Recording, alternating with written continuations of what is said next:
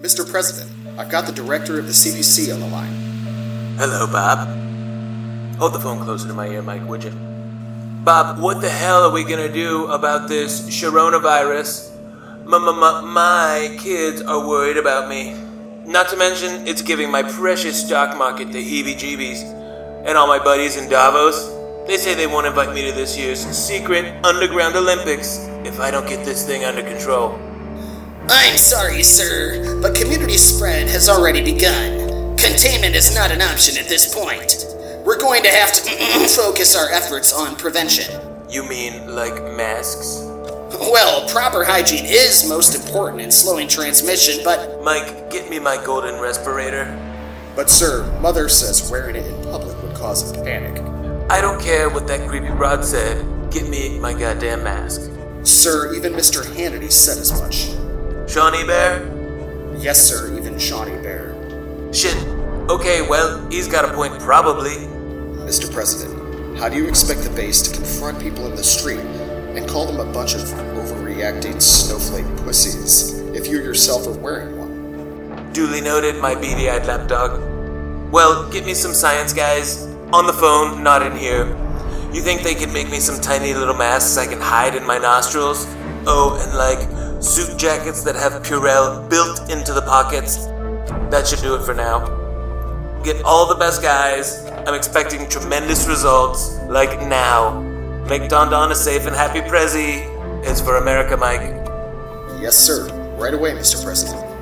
By the way, do you have a Ricola? My throat has been a little scratchy lately.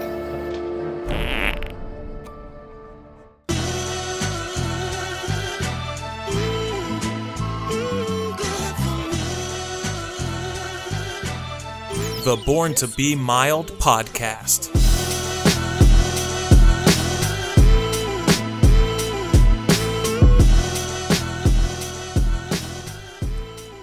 Hey, hello, and welcome to Mild March Madness. This is March 8th, 2020. We'll be your Corona Control Protection Force this morning. For Ronald Cabuno, I'm Pete Crawford. Ron, it's International Women's Day. Have you congratulated any international women yet? Have I congratulated any international women? I mean, I thank my grandmother up in heaven for making me, you know, vicariously every day. That's a congratulations. Yeah, she's a wonderful Greek lady, or was. No, still is. Let's go with that. Good. I, I gotta tell you, and I she's don't. international. She's not just international. She's like interdimensional at this point, right? So, she's in the cosmos. Speaking of, did you know that Mercury is in retrograde? Uh, you know, I feel like it's in retrograde like every three months or something, and there's always somebody on Facebook reminding me that this is why you're feeling off. It's because Mercury is in retrograde, and I'm like, Well, okay. your your spidey senses are correct. It actually seems, I at first glance from what I saw this morning, that it happens about every couple months or whatever. So It's very regular, yeah. That's correct. Why is it when it's in retrograde that it changes us? Um, because it causes a little disillusionment and confusion because of what retrograde actually is. You know, like retrograde is the appearance of a planet moving backwards in the stellars, interstellar sky. And that, you know, for the ancient people really threw them off their game. They were like, what the hell was going on? So But we're not ancient people. no, but we are ancient people. We are the descendants of them, and we haven't been able to shake a lot of what they've given us. Okay. And so that okay. that connection, is far distant and removed as So we might you- you from believe the in this? natural world. Did you say I believe in this? I Yeah. listen. I, I believe in it in so much as I believe in religion. Actually, maybe even more so. I mean, I don't want to go into a deep dive on religion. We are going to save that one for sure. another Let's not show. dip our toe in that water yet. Yeah. But I can say that as a person who really respects all religious attitudes, um, when they are, you know, let's say spiritual attitudes. spiritual, I, I respect what they're going for. What they're going for is trying to understand this existence. And um, I think cosmology and all that stuff, astrology, is pretty wild because when things line up, it is coincidental a lot of the time, but other times it's like, I don't know, are there patterns that civilization or energy in general has settled into over the many, many eons that we are not aware of? You are getting really deep here. Okay. Well, absolutely, because I oh my god, I mean I've I've had a lifetime to think about it. I'm almost 40 years old. I'm you know I'm 37 years old here. yeah, you're so- younger than me. I've had a long time to think about it too. That's what I mean, and, you and I've, I've definitely deep. had a lot of lazy river afternoons, so to speak. And uh, yeah, Okay, those that's things fair. come across your mind because one of my greatest things I like to think about is uh, geologic time. And I can say that if somebody can think in geologic time, that they can put themselves at peace with just about anything. Okay. Um, if you can put a handle on just how old this rock is and maybe just how insignificant each one of us are, it gives you just that much more appreciation for the fact that you're here at all. Mm-hmm. You know, I, I, I thought we were talking about International Women's Day, and now suddenly we are in a very different location with our conversation. as uh, as my as my famed podcast godfather, Mr. Tony Kornheiser would say, sometimes you have a Thursday show, and uh, you just got to fill. I feel like I feel like that's what we've got today, like because it's just like so much of the same crap that we've been talking about for weeks. So much of what's expected. And Yeah, and that's fine. And we do have to talk about these things because it is important. But you know, give me a tangent or two first, and and I am all aboard. Right. Yeah, no, I'm all about it. Uh, yeah. So, uh, what are we talking about that we are always talking about today? Um, we're talking about you know bare shelves at Sam's Club, and it's not just a coincidence. Right, because of that whole uh, uh, uh, Dos Equis virus or something, right? Dude, everyone is afraid of the most interesting man in the world. He's coming and knocking. No, the guy's gone, and I really miss him actually. But not talking about him. Uh, but uh, we're still uh, treading down the road with the virus. Right, right. And you know, there's more and more and I just saw today on the news feed that the Mike DeWine was talking about how it's not if but when the first case is going to be in Ohio. And that's obviously happening because everyone is in a panic. And you have to just talk to people and I can't tell you how many people didn't even have the facts right. Like I'm trying to let them know like as far as I know, I'm not treading in the misinformation. I'm just getting the straight scoop every day and really not listening to the rest of the panic. So as long as you just kind of know the the straight deal, you can you can deal with it accordingly. You know, to the best of your ability. Yeah. Uh, well, I, so uh, are you saying that uh, basically we're overplaying the danger of the disease, or are you? No, like I was, you know, just getting diapers at Sam's Club, and the one dude who's working the cash register was, talking about how everyone was in a panic and how the news media was frightening everybody, and I was telling him. No, I don't think they were frightening everybody. I mean, unless you were listening to certain outlets, I don't know. Like, all I know is when I'm turning on the news, I'm hearing a pretty deadpan and informative recap of what's been going on, but I'm not watching the ones that have constant tickers at the bottom and everything's flashing and buzzing like a casino. You know what I mean? Right. Like I'm just seeing, okay, here's the amount of cases that have happened. Here's how many deaths have happened. Here's what the CDC has recommended today. Um, you know, now do I hear about like some blowback about uh, responsiveness and calling the CDC into question in terms of their methods or whatever and how many kits are available. Yeah, I see that stuff, but I don't see the spin on that stuff. Like I see those stories reported, but then I don't need to hear the commentary about them. Just tell me what happens mongering afterwards. is what the news does, though, right? I mean, that's kind of their mo. yeah, but it's God forbid we could just finest. extrapolate what we need so that we don't have to be in a panic is what I'm getting at. You know, like and that's so why you don't think are- we should be in a panic at all? I don't think I don't think panic helps anybody, and that word alone should tell you that that's True. not a good idea. I agree Like, with that. I think we should be prepared, and we should also understand the possibilities. So when we see things going on around the globe, there are varying degrees of infection and varying degrees of response and varying degrees of results. Right.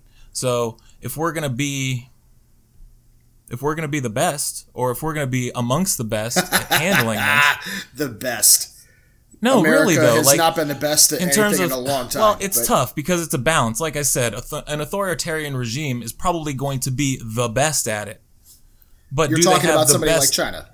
Yes, of course. But do they have the best technology? I don't know because you got people coming out of the woodwork in the United States who are talking about how after SARS, they had coronavirus vaccines ready to go, but since the SARS epidemic like boiled down, they didn't have any more funding to go forward with it. Right. They, they just yeah exactly they gave. So we have things that like project. are really at the forefront in our technology sector that Uh-huh. might not be going on in those other places who can focus on containment a little better. But when you want to talk about fighting it with science, maybe we are the best at it. But that's not what I'm getting at. What I'm getting at is we want to be as good as possible at it with, you know, what we have at our disposal, which is not really locking people down until absolutely necessary. I'm not sure that there's a whole lot more that we can do. If I'm being honest. Um, Well, there are, and you're really going to see like What is it that you think there's we're gonna do? 8.6 billion that got released in funding, or at least signed to be released, you know, in Congress this week, and that is going to go to a lot of things in terms of local law enforcement. I guarantee you, when it comes to if you have to lock places down, here's your overtime pay. I yeah I know, but the, the disease is just so so contagious. It is so Like, contagious. It's yeah. it's extremely tiny. It's like one one hundredth of the width of a human hair. Like it's extremely tiny. The droplets can enter through your eyes. They can go around the masks. Like it, it's tough to avoid, and no one ever knows when they have it. I mean, you might as well be in a swimming pool just full of it and wearing your mask. like, um, I, I, how much more successful would uh, that be? It doesn't matter. Like, I don't know that there's a way to avoid. Oh, you uh, know what? I think I was thinking.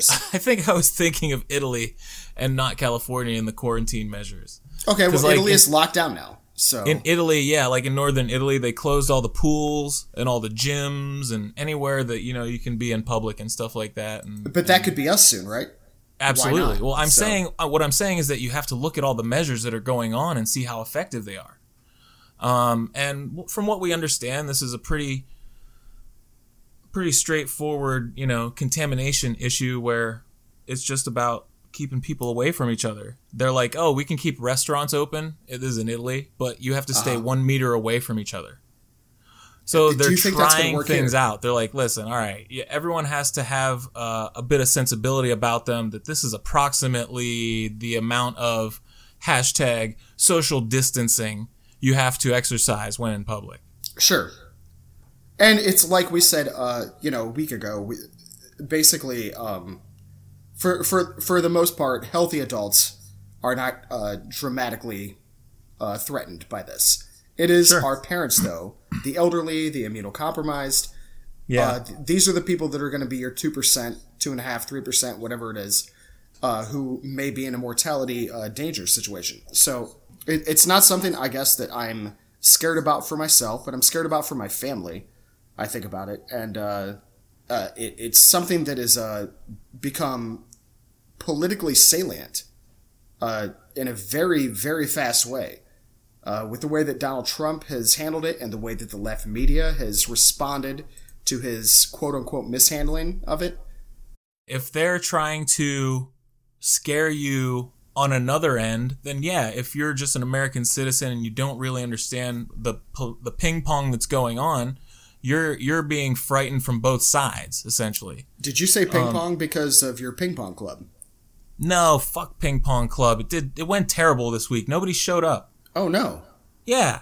Like I had a record turnout for week 2 and then nobody showed up week 3. What and like not happened? even my dude that I started it with, he hurt his back and he wasn't able to come.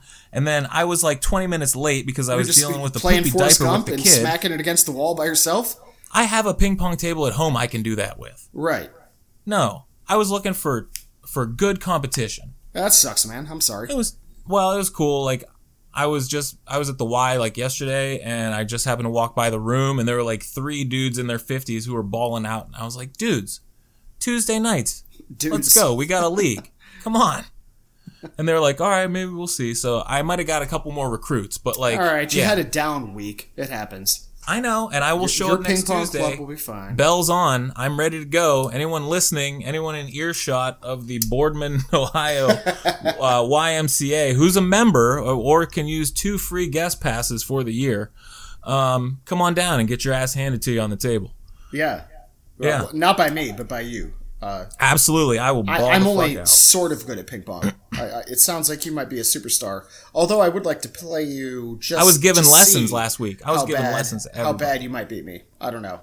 But uh, back to um, Yeah, back to the virus. Uh, I, I actually think that, uh, and I was it you or was it somebody else uh, who told me that this virus, the coronavirus right now, could be Trump's uh, Hurricane Katrina that really kind of ruined uh, Bush back in uh, 2006 or five when that was. So, um, Yeah, because but it, because it could it be. ruined. Uh, it- well, it didn't matter because it was second term for uh, Bush, but uh, yeah, but uh, this virus couldn't have come at a more politically salient time. I mean, it's simultaneously exposing the holes in our healthcare, the ineptitude of this administration, and uh, the conservative right's refusal of outright facts that threaten their position. Mm-hmm. Would you agree? Like, this is not good timing for Donald Trump. he's gonna have to show a lot of leadership and he's gonna have to maybe eat a lot of crow along the way when things aren't going right Oh, that's and he's gonna have to point. be able to show himself what's that He does not like to eat crow. I don't know if that's going to happen. no but i mean i've seen him um turn a unfortunately disappointed eye to the camera and say listen uh, we wish things could have gone better. They haven't. We're, we're still gonna be on top all this bullshit. You know i've seen him have to do it you know a couple times and and you know you just don't want him to in this political season feel like everything is a is a victory and a loss.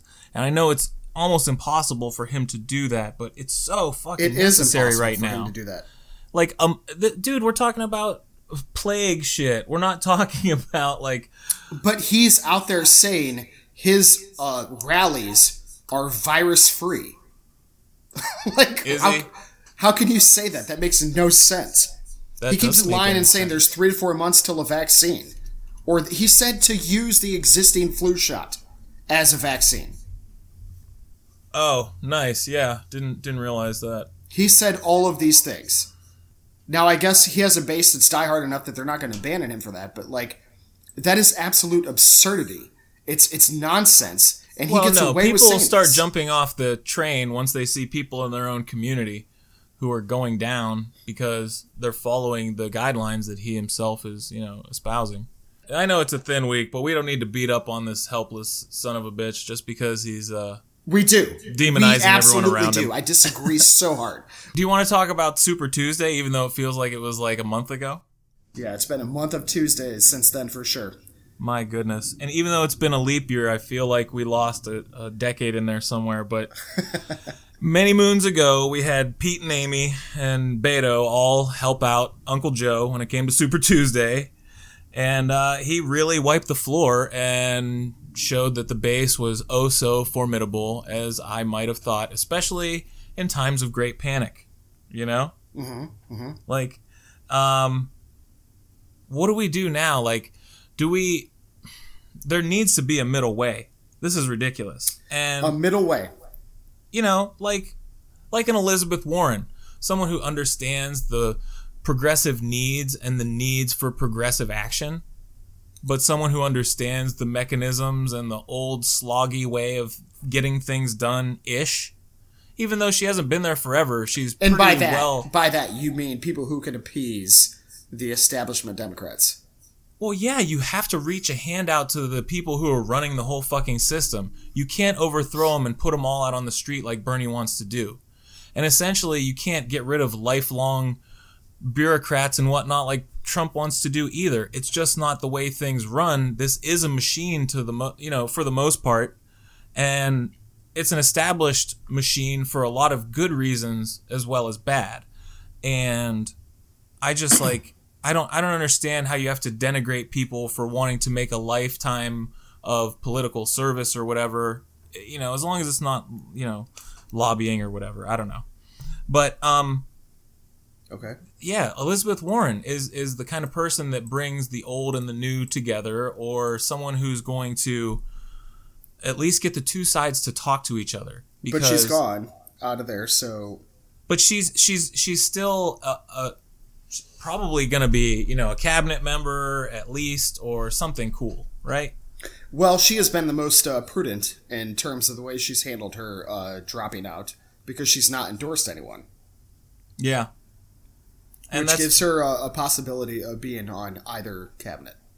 Yeah, totally saw that coming, you know, because there was enough friction with the Bernie camp that that wasn't going to happen, and um, enough political wheeling and dealing in her mind, and enough disappointment that she didn't want to, you know, go with Biden for any reason. Well, her, her and Biden aren't really ideologically aligned.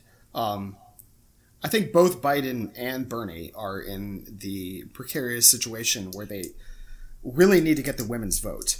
And they need, okay, more so for Bernie, needs to get the, the moderate swing vote. So they've got a lot uh, to think about when they're looking at um, a running mate. I can't imagine that either one of them would pick Liz as their VP. I just don't Sure, no, that. no, no, and I'm not, and I'm talking, I'm talking about like what's going on right now in terms of the party, like. What, what, what are you talking about then? What do you mean? What's going on? I mean, I guess we've got. I don't know. I, I let me see here. By all means, enlighten me. Um, I guess we're getting ahead of ourselves in thinking about uh, the can- the eventual candidate. We need to figure out who's going to slog it out first, right? I don't know that Bernie- we're getting I I don't agree with that. No, I don't think No? that's getting ahead. I, I think now is the time to start thinking of that. Um, well, we don't know if Bernie's going to come out on top or not yet, right? I don't know, but I don't think he is. Okay, so you think that we're just going to stay and we're going to regress towards the middle and, and get behind Joe? I think that we're still, unfortunately, at a place where the middle establishment Dems are going to control that election. Yes, I do. it was wild because I was listening to something or other. Um, maybe it was the "Can He Do That" podcast that I had recommended to you. It was um, the episode on delegate math. Yeah, yeah. No, yes, I, and I didn't get a, a chance to listen to that one. Actually. Dude, so good, so enlightening. But anyways, you know, they were just giving the skinny on what a brokered convention can look like. Uh-huh. And you can come out of, and they were also talking about the crazy 68 convention, which I would, you know, commend everybody to go and investigate because that is what flipped the Democratic Party around as to the current mess that we now know it. But it really solved a lot of the issues they had at the time because they had the wrong candidate up there because he was the status quo dude. But yeah, so I was listening to this podcast and they were talking about the possibility that you could come out of a convention that was completely brokered down to the nuts and bolts with what you would call a unity candidate that didn't even fucking run for president. That is a little messed up. A little uh, mind blowing, actually. Yeah. And so they had suggested the, the possibility of Ohio's own Sherrod Brown being one of the people, and my my jaw just dropped. What is Like- your opinion on Sherrod? I oh my god, I fucking love that dude. You know, uh, you know, I know Sherrod personally. Uh, he and I have been, uh, we've been active. I have letters from him. Um, you know, he, No, he he- actually somehow knew my hometown, which only has about eight thousand people in it. He's like, oh yeah, Bellevue, Bellevue, yes? Ohio. Yeah. Yeah. He's like, oh yeah, I got the train museum and all the stuff up there. I'm like, yeah, dude, how'd you? Uh, really impressed me. I thought he's a great dude, and yes, I approve of pretty much all of his policies. So I am he's a a fantastic Brown general uh, dude. You know, in general, he's a, he's a decent human being. He is. He is a. He owned the room that I was in. He was nice. He was smart, and I met Rob Portman too. If we're talking about both senators from Ohio, uh, Portman was plastic, robotic, and superficial, and uh, yeah, I Isn't didn't it buy, funny that his outward appearance anything. and so does Brown's like belie their you know actual personalities? Oh yeah, absolutely. It, it, I you know, and I have a picture with me and uh, Portman, and I feel like every time I look at that picture, the look on my face looks like I'm just sad to be next to him. I don't hate Portman; he was nice, you know, whatever. Of course. But Sherrod Brown hands was generally babies. impressive. So I'm a big, uh, big Sherrod fan, and I think Sherrod would be wonderful on a ticket. So Me too. There's and that I think well. that he's just been like a little tepid and not dipping his toe into the water for a little too long now. It's time to him for him to start taking action. yeah, now now would be the time. Um, Yeah. He is a Rust Belt and a Midwest champion. So- Absolutely, that's a bridge candidate if I ever saw one. Oh, without question. He's bringing in the union guys. He's bringing in the uh, the manufacturing people. He's bringing in pretty much all of the Midwest, and Ohio is a lock. Like Right. that is the guy. And he's not from a big city. You know, he's not a Cleveland dude. He's not a Columbus dude. He's not a Cincinnati dude. He's like No, he's from Dayton, isn't he? He's he? Mansfield, I think. Or Mansfield. Yes, that's right. Yeah, yeah. So I mean, if you know how to connect with average Americans, you know how you're from Mansfield, Ohio. It's about as uh, average Ohio as it gets. Oh yes, And uh, you know, back when I was a, freshman in college, one of my um, uh, roommates, I had a, a, a, uh two different roommates, and uh, one of them actually said that he always thought that Ohio was a very good like small slice that would represent the entire country as a whole, because there were big cities and different corners. There was a lot of rural yeah. uh, people. There's blue, red. It represented like almost everything encapsulated into one little, you know, uh, heart of it all, as uh, they call themselves. It is the heart of it all. So in college, you know, I went for design, and so a lot of the design at Ohio State was research based. Places like Wendy's and a lot of national brands use Columbus specifically as a testing ground because they wanted to find out if you know Yeah. the rest of average America was going to choke down this shit. So that's where they went first and foremost. well, it's very much uh, seated like in the middle of the Midwest. It's the second biggest city in the Midwest as Columbus. Yeah, Um, well now it is just you know booming, boomtown, the Yeah. booming cowtown. Uh, it's it's a great it's a great city. Um, now that being said, where it's relevant here is that it is so significant.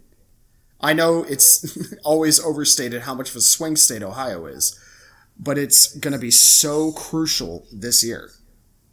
You know what? I'm from what I understand, Ohio's just red. You think so? I, I don't think. I just well, all right. I guess I They were think, blue twice for Clinton and blue twice for Obama. Yeah, it's done now. It's done now. The gerrymandering and the Trump slide with the blue collar workers um, is not going to be able to be resuscitated in time for this election. I don't believe. Hmm. Yeah, I mean, Ohio is. I don't even think it's in play. Like people are looking at Texas and stuff like not that. even More in play. purple states, Virginia, uh, Pennsylvania is much more in play. Michigan, Wisconsin, everywhere around us actually is much more in play than Ohio, and it's really unfortunate to say so as an Ohioan. Like um, the the liberal support, so to speak, because well, all right. So Biden throws a wrench into this that could really bring people back to back into the fold. But as things stood, you know, a month ago, um, you were looking at just the big cities that were going to be supporting the Democratic Party because places like here in Youngstown were already flipped, man. Like Trump did it for a lot of these people, for a lot of these middle-aged white people. Yeah, and that's that's big there because uh, Youngstown is a very union focused. There's a lot of the uh, Well, we're an industrial holdover. Like classic three, Italian, uh, you know, immigrants and stuff like that coming there. Greek Italian, all that stuff. You would think they would have a liberal uh, backbone. you would no it's not a liberal backbone and it's an industry and it's a union backbone and it's people who have But gotten unions are liberals, F, it's right? people who have gotten effed in the a one too many times so you have the steel union or the steel industry that goes away and people are reeling from that but they're like all right Sure. at least we have our gm plant and then that thing goes away Yeah. and then the the newspaper just left the Youngstown Vindicator after literally just celebrating a hundred years in in print. Um, and you have people who are really disaffected still to this day. So you're gonna have to find um, someone who's gonna come to them with solutions. Maybe healthcare is one of them, but it's gonna have to be way more than that, and it's gonna have to be a unifying message that overweighs their anger and their angst. Yeah, uh, man, I can't disagree with any of that. You know and so like it's going to have to be a positive campaign for sure. And it's it, it will have to be a referendum on donald trump and having a, a biden candidacy makes that easier because as we said you can nominate a sock to run against donald trump and people will come out of the woodwork just to make sure that you know orange person does not get another term. Um, so that's what you have in in joe biden is a semi handsome elderly sock. And um, Biden, That's gonna work. Sock. That's gonna work. Um, that I, I at least I believe that's gonna work, and it would work better than Sanders because Sanders uh, has major chinks in his armor. You know, like he was supposed to turn out the youth vote, and he And and, he that's didn't. been He didn't. shit. Yeah. That's and that's so And fucking admitted it. disappointing. Like I'm totally cool with Bernie Sanders. Like I don't I don't like the fact, and I am like a lot of moderate um moderate Democrats, and I think I speak for a lot of people who are just like, wait a second, I like a lot of this shit, but I don't want to be left behind, and I don't want to not have a seat at the table during this fucking uprising. Like I want you to listen to me, Right. and I want you to listen to to calmer heads and people who, yeah, who have been choking down the old system for forever for for whatever reason. But like, you know, we want to make sure we're not swept away in the sea of revolution, I think is the only thing we're trying to say. The sea of revolution being Being the Bernie Being the getting Bernie into movement. office and, you know, making things as socialist as he can when we don't even understand the edges of that. We don't even understand the bounds of that. Sanders is a little bit old and a little bit too ahead of his time. Like right now, it's becoming more clear to me that Bernie's relevance is not going to be his own presidency, but rather the inspiration and the influence he's going to have on a movement.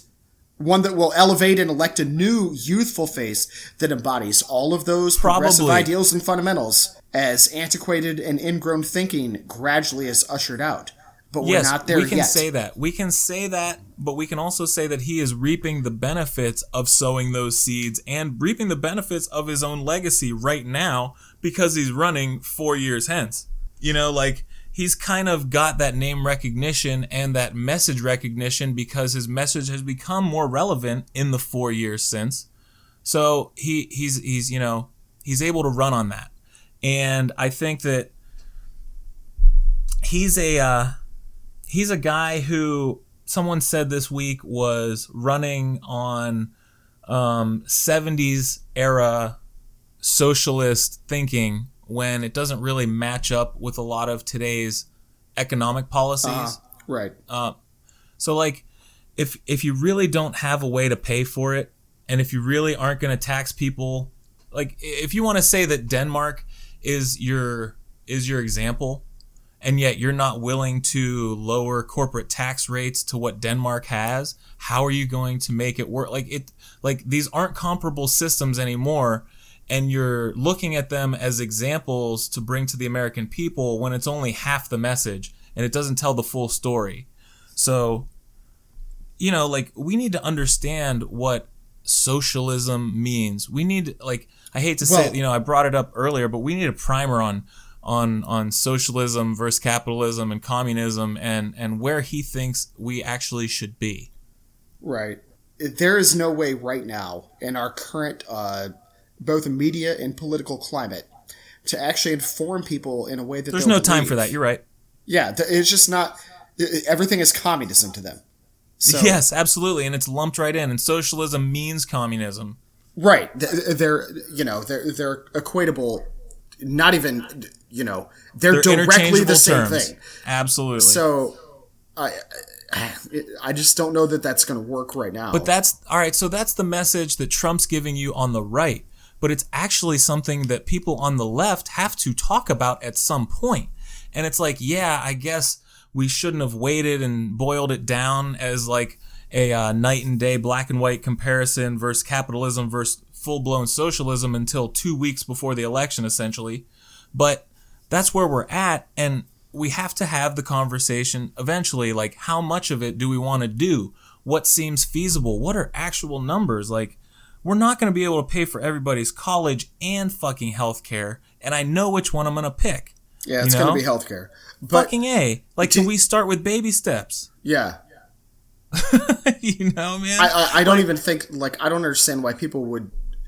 Last night I was with a, a, a friend of mine and his uh, two brothers, and they were actually making well, not they, but uh, one brother specifically was making the point that um, having some kind of privatized uh, healthcare, which we have here, is so much better, and none of the other countries have anything that good which is so ridiculous that people still believe that because people in these other countries these people in denmark or norway or whatever they, they're perfectly happy with their healthcare system that's been socialized, and they make fun of us for not being able to adapt such an obviously better solution. And I don't Right. know how you convince these people to to buy into that. All right, so there's no Thinking. convincing. There's really no convincing without proof. And you can't get proof without a test run, and you can only get a test run because you can't get a full overhaul. Well, yeah, Like N- like th- for there's not instance going to be a test run. That's just not. well there happen. is well there here's there is because you're not going to have the full pub you're not going to have the full Medicare for all, you're going to have the public option. Okay, that's not a test run. That's a toe in the water. But yes, I see what you're saying. All right, test run, toe in the water, I gotcha. tomato, Yeah. tomato. Right. So that's what I mean. Like, like yes, these places over in Scandinavia were formed at a time where they were their their governments were so malleable that they were able to put fucking shit like this into place from the top down, and it was easily implemented or much more easily implemented. Um, and you've got places like I think the UK that offer Cadillac private plans on top of the free NHS or something. It was either Uh, that or not Canada. not exactly. I don't think that's. But yeah, I, I understand. they Uh, offer extra the point service remains, to the yeah. moneyed, to the people who feel like the perfectly good service they're getting from the national health care, which everyone loves and they touted even at the fucking Olympics because it's that important, right? Like, if you need more than that, you can go ahead and pay for it and go ahead to your doctor with the cucumber water or whatever. That's fine. Right. That's okay. Leave that as an option. Do not take away private healthcare as an option, but make sure that the public option is affordable, covers as many people as possible, yada yada yada. You have to bolster that and and I think that that's where you would get people to really start taking a look at it and understanding maybe that a full-fledged turn would be better. Fair enough. I guess you know we- we'll have to see what happens because uh, we're just going to have to convince half the country, you know, to to believe in exactly what you're saying. Yeah, yeah, and I think you will, but you only have that under a Democratic presidency, right? You would only get those types of things implemented Currently, under yes. a Democratic Yeah, that's correct. As constituted. Unless the agree. Republican Party uh, fractures that, you know, after the next Trump term or by the end of the next Trump term, because there's no way they would be able to stay together by the end of that, right? Right. Well, right now, Um, I think we're basically going to be looking at uh, either Biden or Trump. And being that Biden is uh, a little bit of a centrist when it comes to Democrats, to put it uh, mildly, Um, yeah. I don't know that we're going to have any kind of those uh, revelations occur. So, Well, here we go. Now it's all about what happens at the convention, maybe. Now it's all about what happens as a as a platform in the general, because you know, old limp sock Joe is gonna have to get filled with a hand, and that hand is gonna be planks that equal a platform, and that's gonna have to happen sooner than later. And hopefully, he will learn something from this race. Is what I'm getting at. uh, I don't know that he's going to learn too much. I don't know. He's just kind of the option right now. That's really what it's boiling down to. I mean, everyone threw their support his way, except for Liz, obviously. But um, I don't know. We're, we're just kind of in a really weird election right now, where I'm not pumped about anyone, but I'm uh, definitely not uh, pumped about four more years of uh, of DT. So I don't know. Absolutely.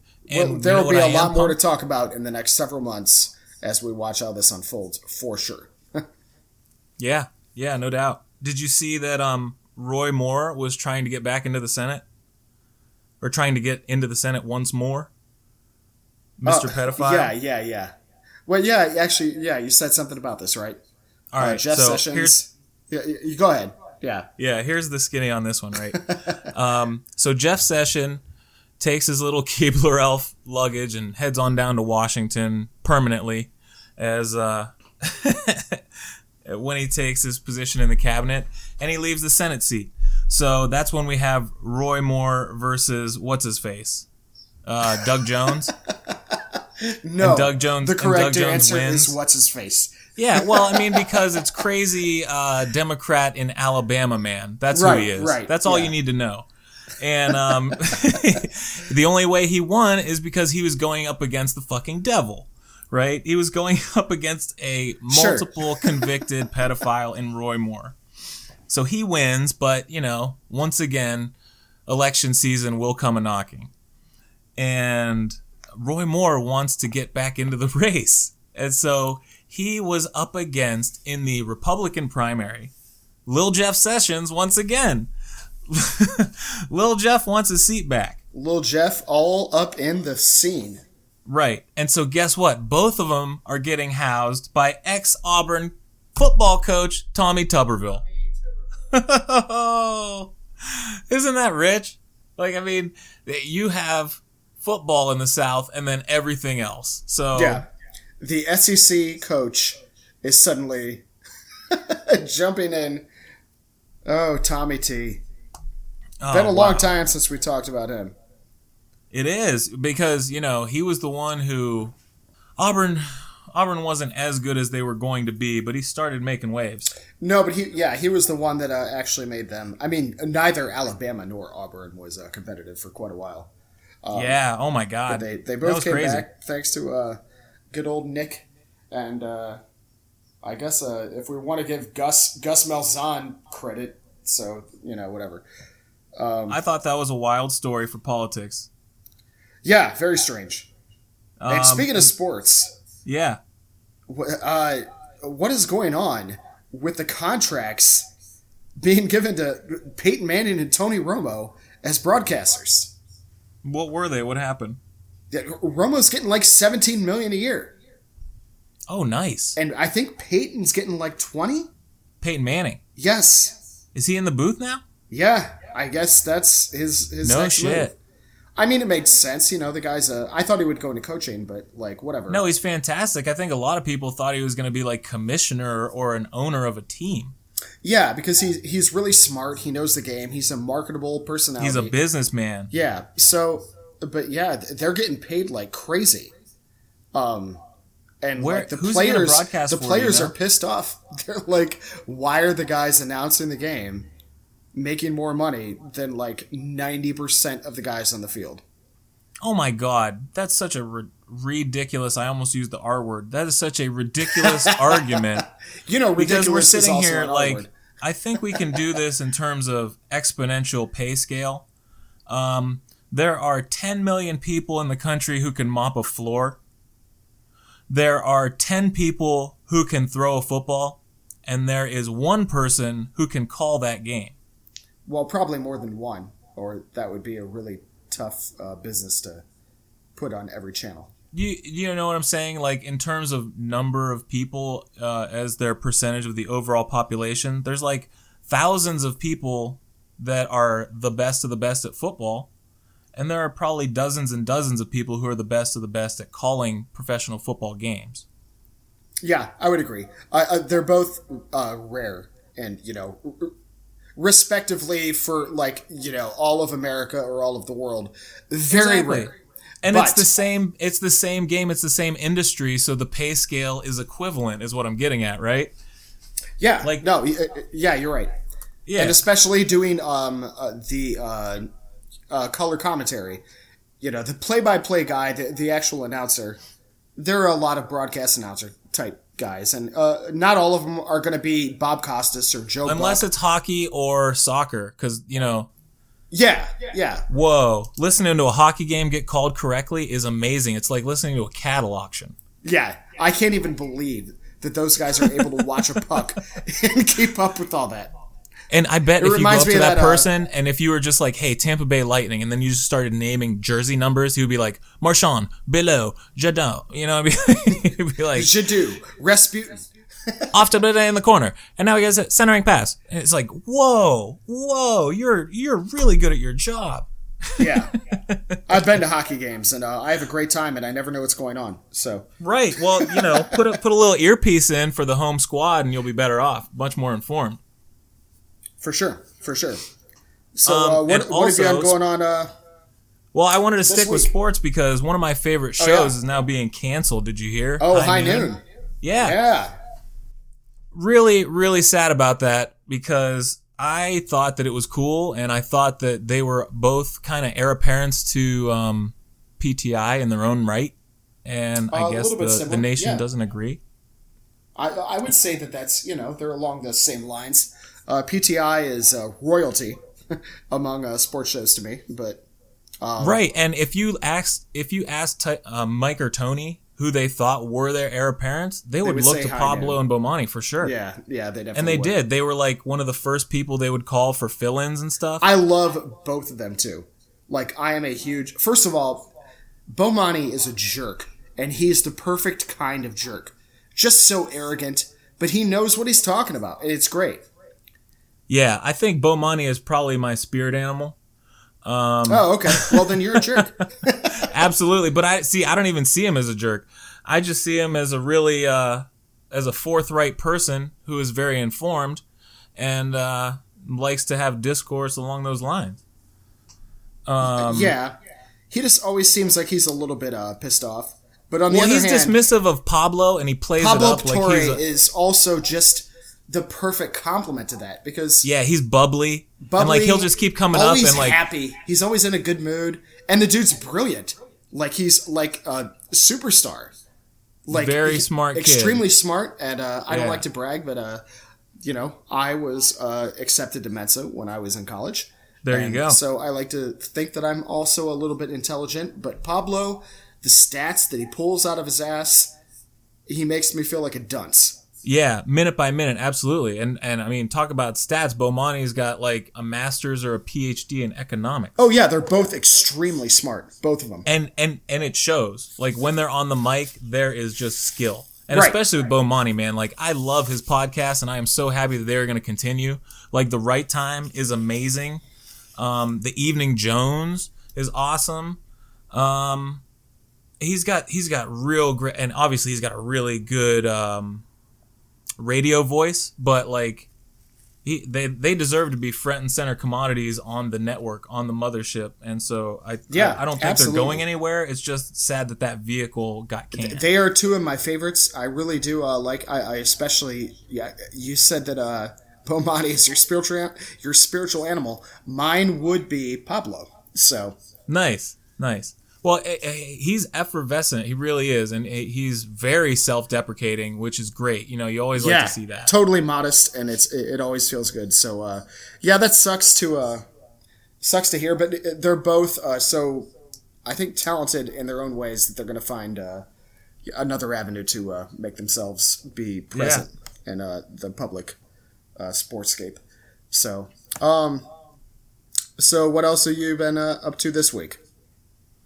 Um, well, I saw a preview for a movie that is written by Jon Stewart, I think, or Really, produced or something. I don't Yeah, even think I called- heard about this. Jon Stewart called wrote a movie? Irresistible. Jon Jon Stewart from The Daily Show, coming out of the woodwork. Yeah, I, yeah, Jon Stewart. That's the only one I know. Just the one Jon Stewart. Wow. Hey, I know another John Stewart. Do you? It's not that John. Yeah, Oh, you know It's what? I know a name. Jonathan Stewart.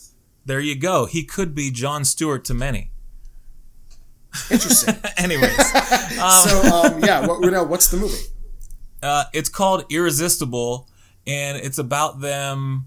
I think it's Steve Carell, and he is some kind of political um, campaign chairman dude, and they go into suburbia, I believe, you know, Ohio or something, or Wis- no, it was Wisconsin, I think, and they find some bridge candidate who is just uh, Okay. a blue collar dude that they're going to prop up as the next uh, r- great white Democratic hope.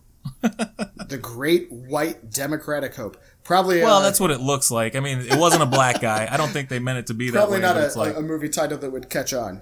So, is this a movie you want to see in theaters, or one that you're going to wait for It on is. Uh, It's- Netflix or Redbox or something? Or it's kind of like um, election or what's that one? Black Sheep. Maybe I don't know. Black I'm sure it's gonna be. With I'm sure it's gonna be funny. with yeah, uh, that was David an election Spade movie. and uh, and and Chris Farley. yeah. Chris Farley. Uh-huh. so I don't know if anybody's gonna be rolling down the hill in a shitter or whatever the fuck happened in that one. But um, Yeah, I hope there. I hope there's a couple I'll watch anything Jon. Stewart. You know, Jon Stewart is somebody else. I feel like I've been uh, dropping names like it's my job this entire episode, but uh, I met Jon Stewart as well, and uh, one of the funniest, most in control of the room people I've ever met. and made you feel tall. Uh, yeah, he did because he's like he's only like five seven or something. So Yeah, he's a small dude. yeah, Um, so No, he's amazing, and um, it's just a, it's a shame that we don't have his voice uh, in public discourse on a regular basis. yeah, John Oliver has been a a, a nice replacement, but uh, I'm sorry, John Oliver's Trevor been Noah, bullshit that- as as far as a replacement, as far as I'm concerned, because he's not there every day. no, but he does do the entire show. He's quality. He's absolutely quality. I love it. But Stewart did four days a week. Okay, not four days he did five Four. for a while and then four. Yeah, but he only really did the first five minutes with the stuff that Oliver does, and that was the best part. Nobody cared about the segment after that when it was like, here's correspondent Samantha Bee. Like nobody was really that pumped up about that, you know. And then then it was an interview at the end, and I was like, whatever, I don't care about your goddamn interview. He was letting you know the skinny on stuff and how you might want to think about it as a cynical bastard yourself, you know, sitting at home Uh-huh.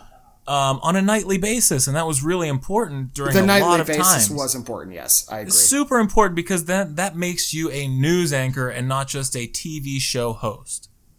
Yeah, And that's what he didn't want to be because it was fake news, but that's what he ended up being because the real news wasn't getting it done for us. no. And it turned out that the real news ended up being what he was doing for us. That's what I mean. It was so fucking valuable, and then he went away, and then his replacement is someone who takes three months off at a time. I understand that if he wants to let us know about the cardboard box shortage in Venezuela and how important it might be to us, that that might end up, you know, affecting our worldview by the end of the segment. But there are more important things at hand on a much more regular basis. No, I agree. So know? yeah, no, uh, Jon Stewart is uh, sorely missed. Yeah. sure. So so apparently he wrote a fucking movie, and I'm sure it's going to be decent because he's had all kinds of time to work on it. Yeah, no, I'm absolutely interested. Um, you know, like I said, I met the man, and uh, he absolutely enamored me.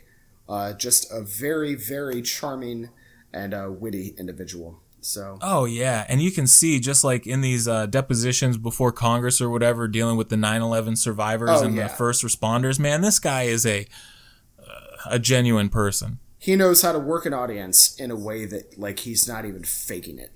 Like he's I- just that's what I mean. I don't think he's working an audience. I think he's just trying to get No, shit he done. is. He works the audience no without even bullshit trying. dude.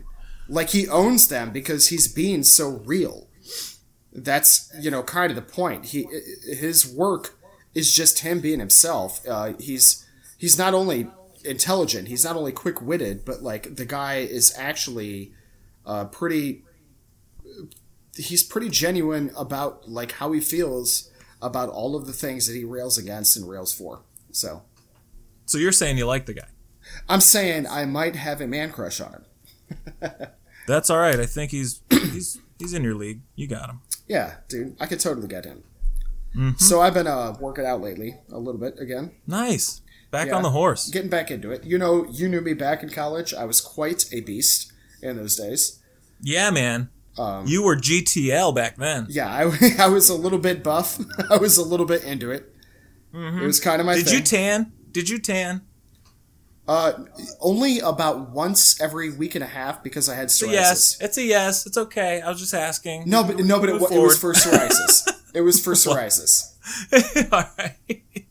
I I like Kim Kardashian and It was Burdened for with- psoriasis. I am Get burdened the fuck with the- out of here. You know what? You can call my fiance right now. She'll tell you that it is for psoriasis. Whatever, man. Anyways, so uh, Anyways, yeah. So you're getting swole again, bro. yeah, a little bit. Uh, getting strong again. But uh, I was doing. A what are your burp- workouts like? I'm sorry. I don't mean to step on what you're asking. Go ahead. No, yeah, go ahead. Uh, no, my. I wanna know what your my workouts are like, 'cause- dude. I don't know. I don't know about. I, I suck at them. Yeah, I know that's not your life. That's uh, that's that's my life. Uh, Well, you know what? I really do. I love working out, but I love sticking to the cardio. Like I love trail runs. I love swimming. you did twenty love- push-ups before the show, right? I did just do some push-ups before the show because I was feeling low energy, but then I was winded and I had to wait a minute.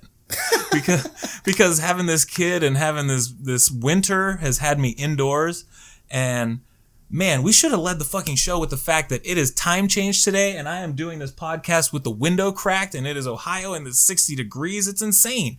Like I should be doing this podcast from the park. Yeah, yeah, yeah. It's gorgeous out. We should definitely be uh, next to each other at a park with a picnic table and doing push-ups. All right, so it might be breezy and that might not be good for the, the mics, but I'm probably going to go outside and edit this thing as soon as we get off. Yeah, no, that sounds good. No, but I mean, Um, like, yeah, time Well, change well- like is great for getting back outside and getting me Dude, back on my we regiment talked because all about how much we both love time change last week, and I still love it. I love daylight savings time. I love when It should be permanent. ahead. It should be. It should be. There should be no daylight savings time. That how are we not having a vote on this? How are we not having a, a nationwide referendum on this tomorrow? I don't know. And, and you know what's funny is like people uh, that are against it. They're like, "Oh God, I lost an hour of sleep." Like really? I think that it's was your- hilarious. that's your beef? One day of one hour of sleep, like on a Sunday? Yeah. Come yeah, on, man. exactly. Day of all days. You should be able to recoup right then. You'll be fine. And Yeah, I then think for you're gonna be the okay. rest of time, you have nice a nice light in the evenings. Get out of here. Right. Yeah. Permanize it- it. It's, it's ridiculous. Anyways, back to what I was saying. excuse me. Um, working out in uh, my late 30s, Yeah. I immediately rolled my ankle when I was trying to do burpees. oh yeah. Yeah, yeah, yeah. And then I was Um, walking around like a like a hobbled, you know, I, I, I needed a Did you warm up, bro? Well, I put both heat and cold on it, but uh No, did you Oh, oh, warm oh, up? oh, Did- you mean before? no, because they're burpees. Nobody I should know, have that to is- warm up for that- burpees. Burpees That is supposed to be the warm up. I understand, Yes, but like exactly. you got to be doing more dynamic stretch stretches with less impact. Don't dynamic stretch me, man. I feel like I'm old already. like now, You know those Japanese people in the park? Do what they do. God, I cannot. I just want to jump into my workout. I don't want to start having to do all this extra yoga stuff and making sure. I Oh, don't, bro, I don't. I am a stretch master nowadays, so I like am such an advocate to people. I like show them stretches and everything. I'm like, nah, man, you'll be really great. It's gonna help you with your form throughout your workout. You know, like, Right, right, yeah. and it does. And but no I one don't wants want to do it. that. No one wants to hear it. Yeah, that's right. but I don't want to hear any more about it ever. you're you know you're you're getting up there in the años and so if you want to be able to roll out of bed for tomorrow's workout you got to be safe for today's Okay, but what about you, with your nose picking and your hand biting? oh fuck dude. I'm screwed. I mean like these are like oral fixations that i've had since i had oral fixation. Since since i was able to put my hand to my mouth or anything else. Since i was you know eating rocks at two years old or whatever the fuck. I love picking my nose and I love biting my fingernails and like the skin around the fingernails. And um, I have to stop all of that and it's terrible. Like I'm thinking about wearing a mask just Well, not for the yeah. You don't want to teach your daughter uh, all those uh, nose pickings, right? Oh, I don't. I do. I make sure I turn away. I mean, y- you don't, but you do. so I make sure I turn away, you know, because like I when I go after her boogers, it is a really dramatic experience and she's a little traumatized, but it has to be done kind of thing. So she's probably looking for an easier way too, and I just don't want to show her. right, right.